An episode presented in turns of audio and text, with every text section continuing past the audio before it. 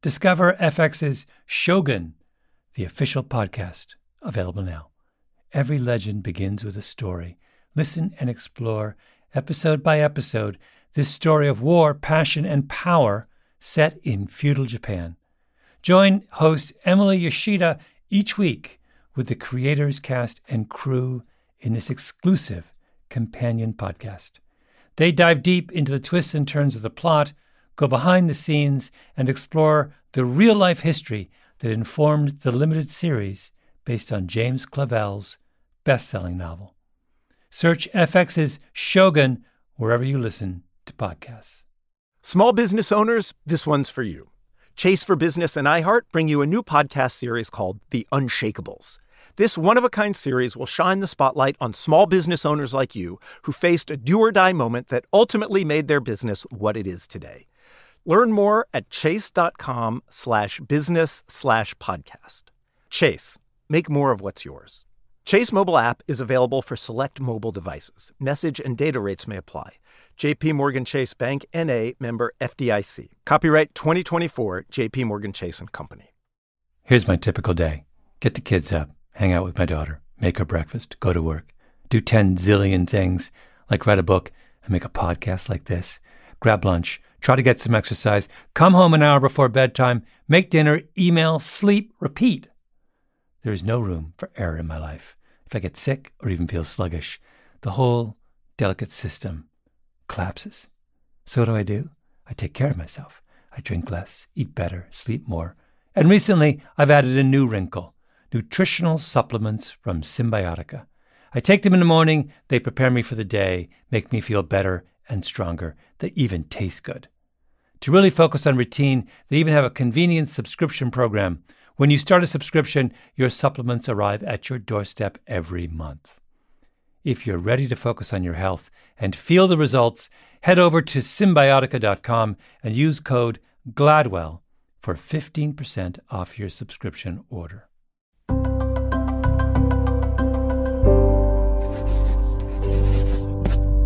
Pushkin. Hello, hello, revisionist history listeners. Malcolm here. I just wanted to let you know that you can hear all the remaining episodes of Season 7 right now, if you like. All you need to do is become a Pushkin Plus subscriber. Pushkin Plus subscribers get access to revisionist history and many other Pushkin shows ad free for just $4.99 a month. And you get bonus content and special early access. In this case, you won't have to wait two weeks for the rest of the season, which is an eternity considering just how good the rest of the season is. You can find Pushkin Plus on the Revisionist History Show page in Apple Podcasts or at pushkin.fm slash plus. Minneapolis, 1944. Busy sidewalks, miles of streetcar tracks, businessmen in gray suits and hats, shopgirls in knee length skirts. The Mississippi snakes through the middle of the city. The Foshay Tower looms overhead. Overseas, the war in Europe and the South Pacific still rages. So many of the younger men are gone. But there is bustle and energy that makes the downtown feel like Chicago or New York City. Unless you look closely and pay attention day after day. And if you did that, you would see a strange sight that set Minneapolis in that moment apart. You would see men in groups of two walking the streets, early 20s, dressed identically in khakis and white shirts. They would seem healthy at first, but then as the fall of 1944 turns into the long winter and spring of 1945, you would see them start to change. You'd see them start to move slowly, as if they were old men. Their clothes are one, then two, then three sizes too big, eyes hollowed out, hair thinning, skin like parchment. They sit in restaurants and soda fountains and drink cup after cup of coffee, but never eat, ever. Even if you invited one of them to join your table, they just stare at your food with blank eyes, then move on, shuffling down the sidewalk, across the Mississippi, and back to a warren of rooms under the football stadium at the University of Minnesota. Back to the Department of Physiological Hygiene run by a man named Ancel Keys. What does he look like?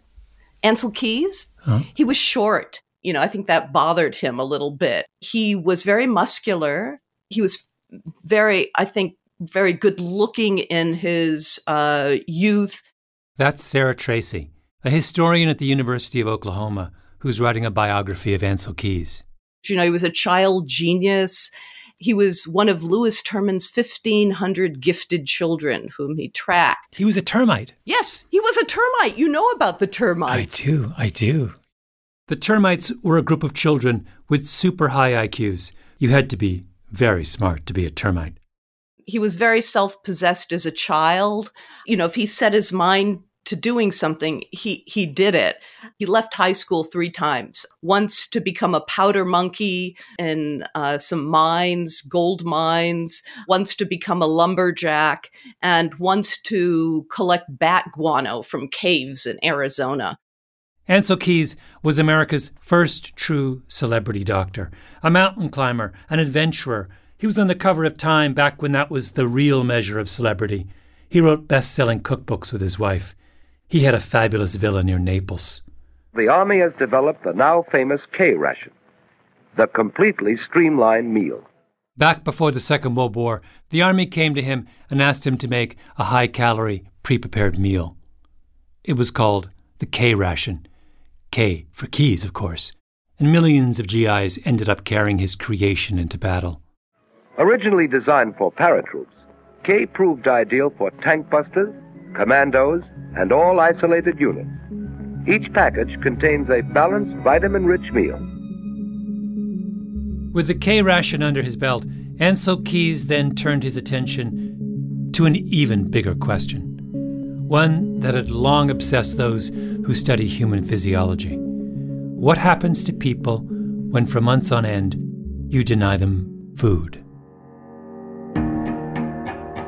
My name is Malcolm Gladwell. You're listening to Revisionist History, my podcast about things overlooked and misunderstood. This episode is about an audacious experiment conducted at the end of the Second World War by one of the most remarkable figures in 20th century science, Ancel Keys.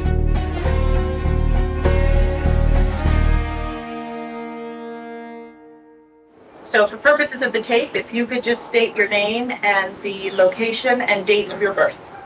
This is Earl Heckman, living at 888 Adeline Drive in Elgin, Illinois. And I was born on December 1, 1918. The best record we have of what exactly happened in Ancel Keys' laboratory is in a box of taped interviews stored away in the archives of the Library of Congress. Each tape runs roughly two hours in length they contain the recollections of 18 of Ancel Keys' subjects who sat down in their 80s to leave a permanent record of their experience. My name is Sam Legg. I was born in Hackensack, New Jersey on November 10th, 1916. Max Kampelman with an M in the middle initial, and November 7th, 1920. The interviews were conducted by two researchers from Johns Hopkins University, Richard Semba and Leah Kalm. The tapes were given to the library shortly thereafter, where they have sat on a shelf ever since, untouched. A forgotten record of 18 voices talking about an experience none of them will ever forget. It was known as the Minnesota Starvation Experiment. We were in Stadium South Tower, the football stadium underneath the stadium had quite a complex of, for research there, and we had a, there was a dormitory. We lived in a dormitory there. All the uh, activities at the university were open to us. During their off hours, the men would roam the city. People living near the university saw them all the time. Young men in white shirts and khaki pants, taking long walks along the Mississippi, sitting in restaurants, drinking coffee, but never eating a thing. The men called themselves the guinea pigs. We were all in excellent physical health, and as far as as far as they knew, we were all in good mental health at the time. We did not stay that way during the experiment, but we were. You can go to the Library of Congress and listen to the tapes in the reading room yourself if you like. You might end up wondering what was Ancel Keys trying to accomplish by putting his subjects through so much? And was it worth it? When I hear somebody say, Oh, I'm simply starved, I know they don't know what they're saying. uh, because there's a real difference between what your body craves for from as a result of starvation than what you normally feel as hunger. The second episode of this season of Revisionist History was devoted in large part to the story of the famous iodine experiments in Akron, Ohio during the First World War. A doctor named David Marine was trying to figure out how to treat goiter, a condition that causes severe enlargement of the thyroid gland. Goiter was widespread in the early part of the 20th century. Millions of people walked around with baseball sized bulges on their necks. Marine wanted to see if regular doses of iodine could solve the problem, so he convinced the Akron School Board to let him run a study on thousands of schoolgirls, feeding them regular doses of iodine to see if it prevented goiter. Could that experiment, I wondered, be conducted today? I called up the bioethicist Art Caplan, who teaches at New York University. Today, to attempt this uh, experiment to prevent goiter would be a hugely different experience for that researcher and for the subjects, the school board, and their families. For one thing, when that experiment was done, there were no federal regulations. There was no federal oversight of what was going on. These days, most experiments involving human subjects are closely regulated. They involve consent forms, disclosure statements, the right to drop out of a study at any given time. Caplan's point was that compared to today, medical research in the past starts to look like the Wild West. If you could find the money and talk people into participating, off you went.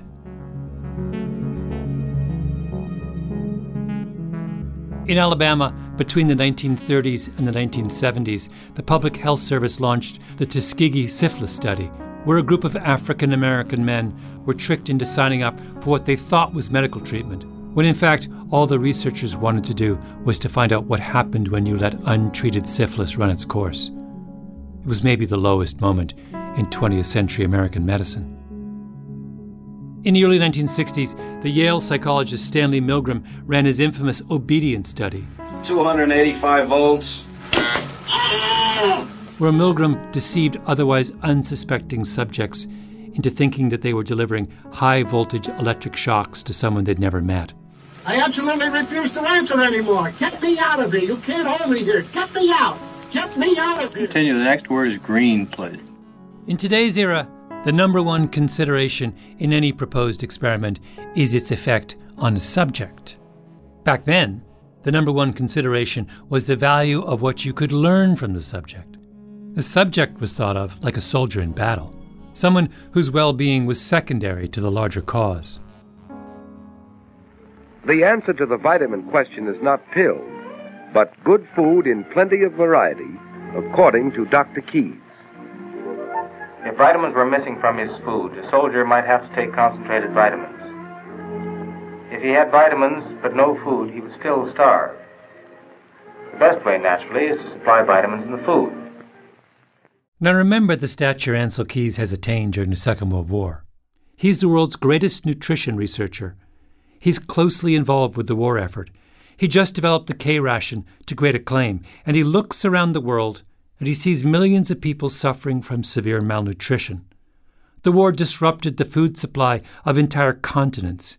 Millions of people were in concentration camps, reduced to skeletons. Ancel Keys knew how little his field understood about prolonged malnutrition. What was the effect of long term hunger on physical well being, on psychological health? And what was the best way to bring the undernourished back to health? What was more important, how much you fed someone or what you fed someone?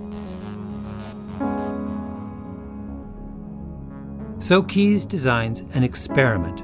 He would need 36 subjects for at least a year. The first three months would be the control period. Each research subject would be stabilized at what Keys estimated to be their correct weight three full meals a day, intake matching outtake. Then, after stabilization, would come six months of severe calorie restriction, with the goal that each man lose 25% of his ideal weight. Exercise would be mandatory throughout the study 22 miles a week of walking up and down the Mississippi or through downtown Minneapolis, all through the long Minnesota winter and through the following summer. Each participant tested on a regular basis blood samples, sperm samples, body fat, blood volumes. The men would be asked to keep journals and record their thoughts and dreams. And then, after six months of starvation, three months of recovery, the crucial part. Keys planned to test out different rehabilitation diets with varying amounts of calories, protein, and vitamins. The experiment begins on November 19, 1944. Keys gathers his guinea pigs at the Laboratory of Physiological Hygiene underneath the football stadium. He stands in front of all 36 and gives them a speech he had stayed up the previous night, practicing in front of his wife. Quote, we are here because of the problem of relief feeding in general, and particularly in the war devastated areas today. You can imagine the moment. Keys, the brilliant scientist, bringing the group of young men before him under his spell. Human misery and want are qualities of life which properly bring an emotional response, but starvation is quantitative and must be met with quantitative answers. Grand words, tailor made for men of idealism, eager for a chance to serve their country. And then, Are you ready to begin? And a deafening cheer goes up.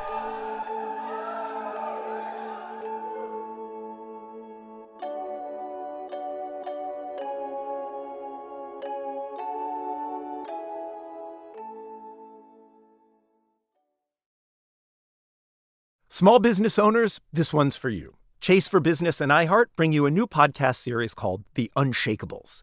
This one of a kind series will shine the spotlight on small business owners like you who faced a do or die moment that ultimately made their business what it is today. Join hosts Ben Walter, CEO of Chase for Business, and Tanya Nebo, a lawyer and business consultant, on these storytelling journeys of trials, tribulations, and triumphs that hinged on a single event, a split second decision, or even a stroke of luck. Whether the story is about a warehouse going up in flames or a former partner stealing a whole roster of clients, each episode will showcase the grit, determination, and resourcefulness a small business owner needed to turn a pivotal situation into a springboard for success. Listen to the Unshakables now and learn more at chase.com slash business slash podcast. Chase. Make more of what's yours. Chase mobile app is available for select mobile devices. Message and data rates may apply. JP Morgan Chase Bank NA member FDIC. Copyright 2024 JP Morgan Chase and Company. I'm assuming you've heard about Versailles, arguably the most blatant symbol of luxury ever created. Over 720,000 square feet, 700 gilded rooms, where Marie Antoinette said about the peasants, let them eat cake. And we all know what happened to Marie Antoinette. The guillotine. My advice to Marie Antoinette would have been Marie, you need to pursue slightly less ostentatious displays of wealth. We all deserve luxury, but you don't need 700 gilded rooms. I would have gotten Marie a nice studio somewhere in central Paris and outfitted her with one of Saatva's extraordinarily luxurious mattresses, where she could have slept like a queen without spending like a queen, and where she could have gotten a great night's sleep, even with the mob chanting for her head in the streets. Saatva proves that true luxury doesn't have to cost a fortune, as they sell for a fraction of the price of retail. So you see, getting a new mattress, unlike owning Versailles, is nothing to lose your head over. Right now, save $200 on $1,000 or more at saatva.com slash Gladwell. That's S-A-A-T-V-A dot com slash Gladwell. Witness the dawning of a new era in automotive luxury with a reveal unlike any other as Infiniti presents a new chapter in luxury, the premiere of the all-new 2025 Infiniti QX80. Join us March 20th live from the edge at Hudson Yards in New York City, featuring an unforgettable performance by Grammy and Academy Award winning singer, songwriter, and composer, Jon Batiste. The all new Infiniti QX80 is unlike any luxury SUV you've ever seen. Smart enough to anticipate your needs, even before you do. Every line, curve, and detail was thoughtfully crafted so everything for every passenger feels just right. Don't miss it. Mark your calendars and be the first to see it March 20th at 7 p.m. Eastern, only on iHeartRadio's YouTube channel. Save the date at new-QX80.com. 2025 QX80 coming this summer. When we started this experiment, mm-hmm. we were all given the same amount of food. Right. Listening to the oral histories from the veterans of the Minnesota starvation experiment is a strange experience. We had six slices of bread. First, they'd take away two slices, then four slices, six slices. And if you still didn't lose weight, then they'd t- start taking away your potato. The men are all at the end of their lives. Nearly 60 years have passed since the experiment ended. But rarely do any of them say, I don't remember, or I don't know. They know, and they remember. And their memories are precise. In fact, it seems like they've been reliving the long year between the fall of 1944 and the fall of 1945 ever since. Do you remember what the, what your lowest weight got down to? Hundred and thirty-four, I believe. What was sort of your standard weight entering? One eighty. I I went in at two twenty, and they they standardized me down to one eighty before the real experiment began. So I got down to one thirty-four. The 36 subjects started the experiment with high hopes. Keys had arranged for them to take classes at the university. The men themselves organized dramatic productions and planned to hold educational seminars. Many wanted to prepare themselves for relief work after the war was over. In the recruitment leaflet Keys sent out, he mentioned the intriguing possibilities in the fact that there was an all women's dormitory nearby for those, as he put it, who wanted to be a guinea pig by day and a wolf by night.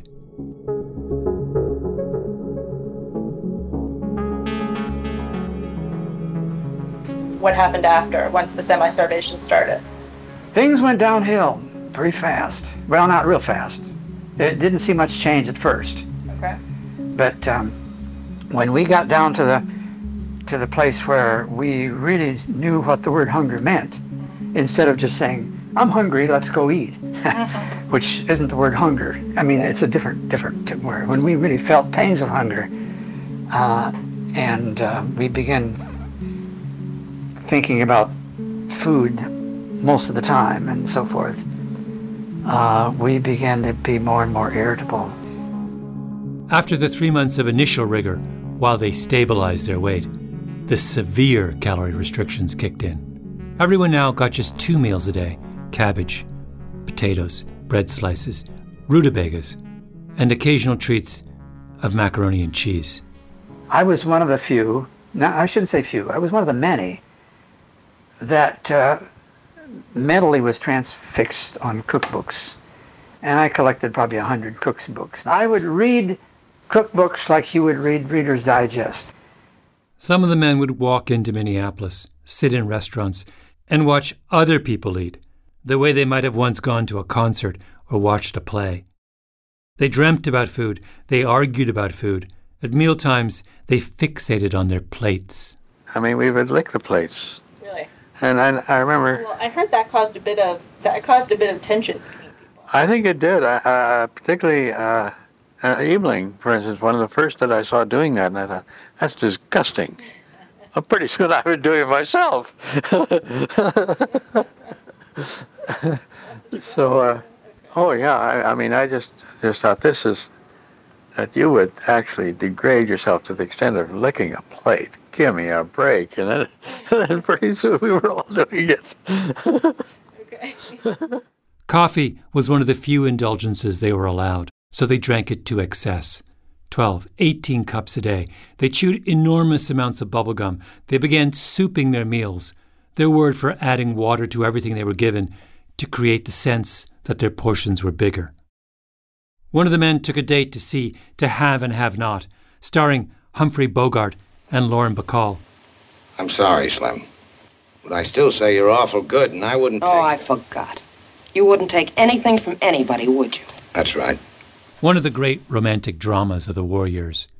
But he couldn't concentrate, except for the part where Bogart goes to a restaurant. Mean, if you went to a movie, yeah, you uh, you weren't particularly interested in the love scenes, but you noticed every time they ate and what they ate. During the long starvation phase, Keys began to lose some of his subjects. One of them went walking through downtown Minneapolis, and suddenly his resolve broke. He'd been having dreams of cannibalism. He went into 17 different soda fountains and gulped down a milkshake at each one. After that, we could not go out without a buddy. Mm-hmm. And if we had a girlfriend, we could bring the girlfriend in. The doctors would interview the girl and go okay her. So when we went on a date, she'd be your buddy. Finally, after six months of starvation, recovery. On the final day, when you were able to finally break, what do you remember what you did? Yes. they did a big breakfast for us, and uh, that uh, most of us stuffed ourselves. And then I think I went downtown in one restaurant and went and ate another meal, and then got out and went to another one, and um, and just, I mean, you, one couldn't satisfy your craving for food by filling up your stomach. Many of us, I think, did unreasonable things.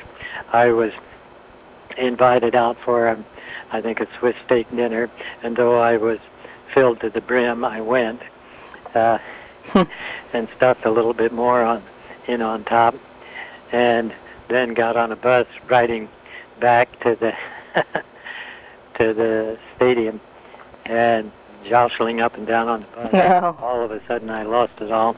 Oh no! I got off at the next stop, so I felt sorry for the guy that was going to have to clean it up, but then I didn't stay around.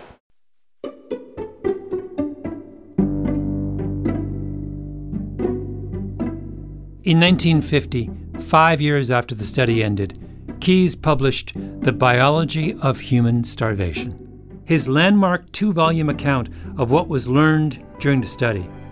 To this day, that book helps doctors understand everything from famine relief to eating disorders. If you've ever used the terms metabolism, intermittent fasting, calories in and calories out, then you're talking about concepts that go back to the Keys experiment. Ancel Keys did exactly what he set out to do. But his subjects, they were soldiers in a battle whose well being was secondary to the larger cause. Years later, the subjects of the starvation experiment gathered for a reunion. Ancel Keys, by then an old man, addressed the group. Someone asked him, did he think the benefits of what was learned were greater than the costs of what the men went through? He looked out at all the men in front of him and said, Well, you're all here, aren't you?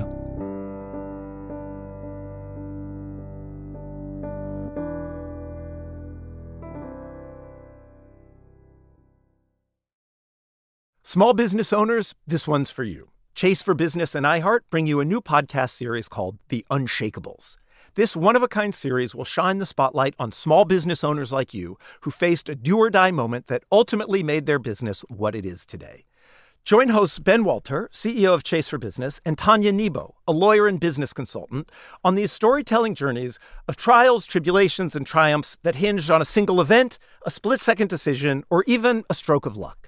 Whether the story is about a warehouse going up in flames or a former partner stealing a whole roster of clients, each episode will showcase the grit, determination, and resourcefulness a small business owner needed to turn a pivotal situation into a springboard for success.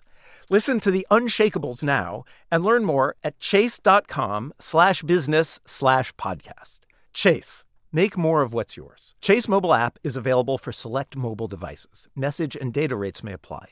JP Morgan Chase Bank NA member FDIC. Copyright 2024 JP Morgan Chase and Company. Witness the dawning of a new era in automotive luxury with a reveal unlike any other as Infiniti presents a new chapter in luxury. The premiere of the all new 2025 Infiniti QX80. Join us March 20th live from the edge at Hudson Yards in New York City, featuring an unforgettable performance by Grammy and Academy Award winning singer, songwriter, and composer, Jon Batiste. The all new Infiniti QX80 is unlike any luxury SUV you've ever seen. Smart enough to anticipate your needs, even before you do. Every line, curve, and detail was thoughtfully crafted so everything for every passenger feels just right. Don't miss it. Mark your calendars and be the first to see it March 20th at 7 p.m. Eastern, only on iHeartRadio's YouTube channel. Save the date at new-QX80.com. 2025 QX80 coming this summer. I don't know if you know this about me, but I'm a car guy. I'm obsessed with cars, and my pride and joy is a 2003 BMW M5. V8, manual transmission. I love that car. But one thing bothered me. It had one of those turn of the century old school computer screens. You know what I'm talking about. If you remember the laptops from that era, the weird blue screen, the tiny, indecipherable font. It drove me absolutely crazy. I felt like I was trapped in a time warp every time I used it. Everything else about the car is perfect perfect engine, perfect gearbox, perfect chassis, plus those cool, clean lines the old BMWs had. Gorgeous, old school sports sedan with one flaw. So, you know what I did? I went on eBay Motors and I fixed that one flaw. Found myself a state of the art sat nav system specifically designed for my car. One simple two second search. Got that part in no time, snapped it in, bingo, my car is perfect now. With over 122 million parts, for your number one ride or die, you can make sure your ride stays running smoothly. Brake kits, LED headlights, roof rack, bumpers, whatever your baby needs, eBay Motors has it. And with eBay Guaranteed Fit, it's guaranteed to fit your ride the first time, every time, or your money back. Plus, at these prices, you're burning rubber, not cash. Keep your ride or die alive at ebaymotors.com.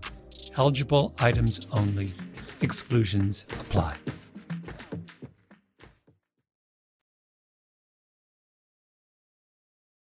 Out of all the interviews in the box of tapes at the Library of Congress, one stands out the testimony of a man named Sam Legg. His father was a stockbroker in New York City. Sam went to the elite St. Paul's private school in New Hampshire and then on to Yale. Sam Legg was someone the other guinea pigs looked up to. That is, until his behavior took a sharp turn during the six month starvation period. His moods began to swing back and forth. Like many others, he got obsessed with cookbooks, but his obsession was pronounced. He took to eating in the corner by himself. The historian Todd Tucker interviewed Legg for his book, The Great Starvation Experiment.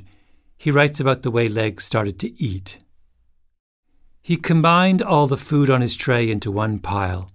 He then took his fork and stirred it and mashed it all together, the thimblefuls of fish chowder, spaghetti, peas, and potatoes, until it was a homogeneous dark gray greenish paste on his plate. He then salted and peppered the amalgamation until it was crusted with seasoning. When he had scraped every morsel off his plate, he then picked it up and licked it noisily until not a molecule of food remained. The slurping noise was so loud it made the other men wince. In his oral history interview, Legg talks about how during the starvation phase he felt his character start to slip away. I'll tell you a, a, na- a nasty moment. I was walking along and I obviously had a buddy, but I don't know who it was. And um, it was deep into the semi-starvation, and um, we were tired. When they crossed the street, they didn't have the energy to take the half step up onto the sidewalk. We were tired uh, and, and weak.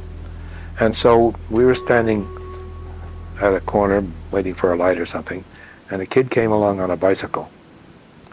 And he was really moving, pumping away and going. I said, I wonder where he's going. And then I said, said to myself, I know where he's going. He's going home for supper. And I'm not. And then for a very brief, I hope it was brief, moment, I suddenly hated that that boy. And that, I hate at this point to tell you this, because uh, uh it doesn't speak very well for me. Um, but I, I remembered it with, I guess, horror that that I could feel such a thing. Uh, so utterly irrational, but but there it was. And uh, you ask, an experience that I remember, I sure remember that.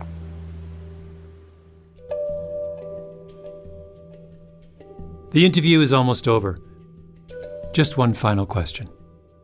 Is there anything that we haven't talked about or, or that I should have asked you or you'd like to, to add that seems relevant? You should have asked me why I'm missing fingers on my left hand. Okay. I keep saying to myself that this was because I um, was so weak and I was chopping wood and I got the um, axe caught up in the tree and I didn't have a, a rapid enough re reaction time to pull my hand away so I removed some fingers. He was at the house of two elderly ladies in Minneapolis who had befriended some of the subjects. Legg and his buddy would go and watch the women eat, then go outside to split wood, to steel themselves against the temptation to take any of the women's food. I recognize that a human being can go through a period of mental illness. I think I was mentally ill. Was I mentally ill at the time that I removed the fingers? I don't know. I like to think that I wasn't. I like to think it was an accident. I'm not going to sit here and categorically say that I didn't do it on purpose. Legg was rushed to the hospital. Ancel Keys heard the news and came straight to his bedside. Legg looked like a concentration camp survivor. His eyes had changed color, a strange side effect of deprivation that was common among the men. His corneas were a hard, brilliant white, the color of gleaming teeth. His skin was like flaky tree bark. His hand was a bloody mess. I'm quoting now from Tucker's account. Is there anything I can do for you, Sam? asked Dr. Keys. Yes, said Sam. Keys leaned closer to hear. Keep me in the experiment, he said.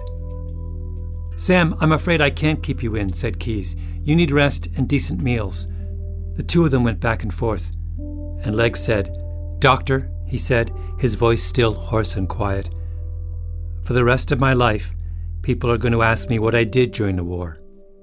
This experiment is my chance to give an honorable answer to that question. End quote.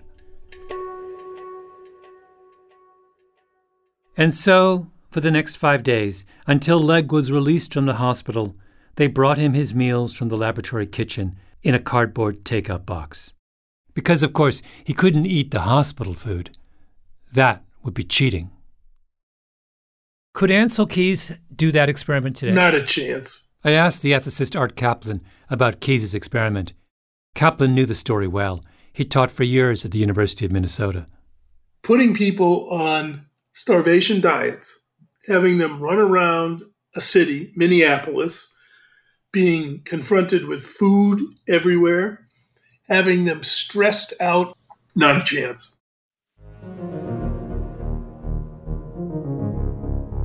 The Minnesota starvation experiment, or any experiment like it, could never be repeated today. In the next episode of Revisionist History, we ask Are we sure that's a good thing?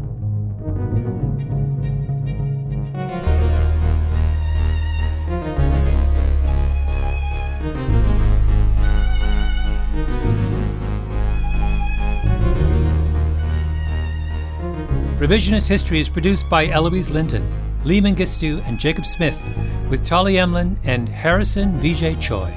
Our editor is Julia Barton. Our executive producer is Mia Lobel. Original scoring by Luis Guerra, mastering by Flawn Williams, and engineering by Nina Lawrence. Beth Johnson is our fact checker. Special thanks to Todd Tucker. Go read his book, The Great Starvation Experiment Ancel Keys and the Men Who Starve for Science. Special thanks also to Ariella Markowitz for production help on this episode. I'm Malcolm Gladwell. Gladwell.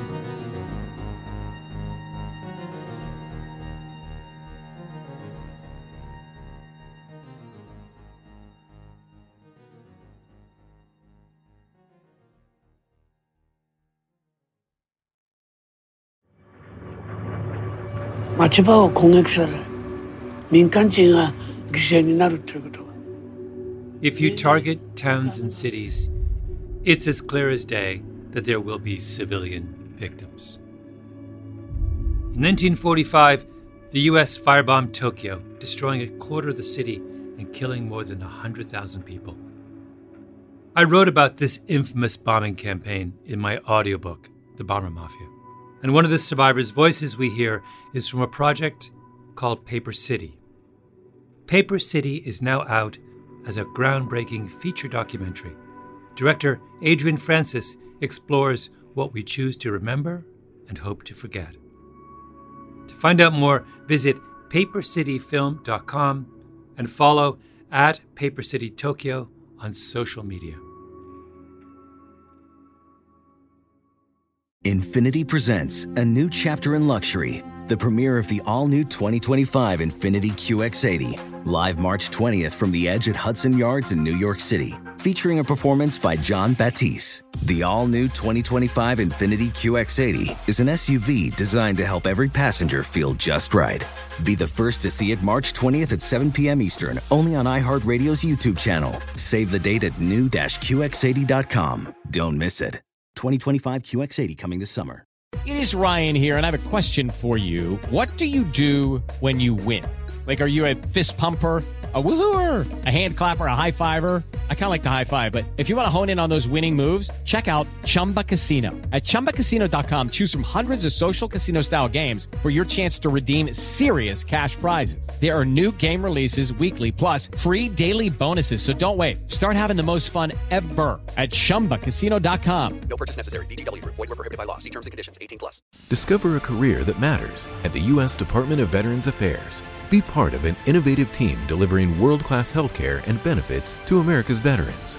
Enjoy robust benefits, work-life balance, and career development opportunities. Join a diverse and inclusive community that values your unique background and skills. A community where nearly one in three of your colleagues are veterans themselves. Apply now at vacareers.va.gov.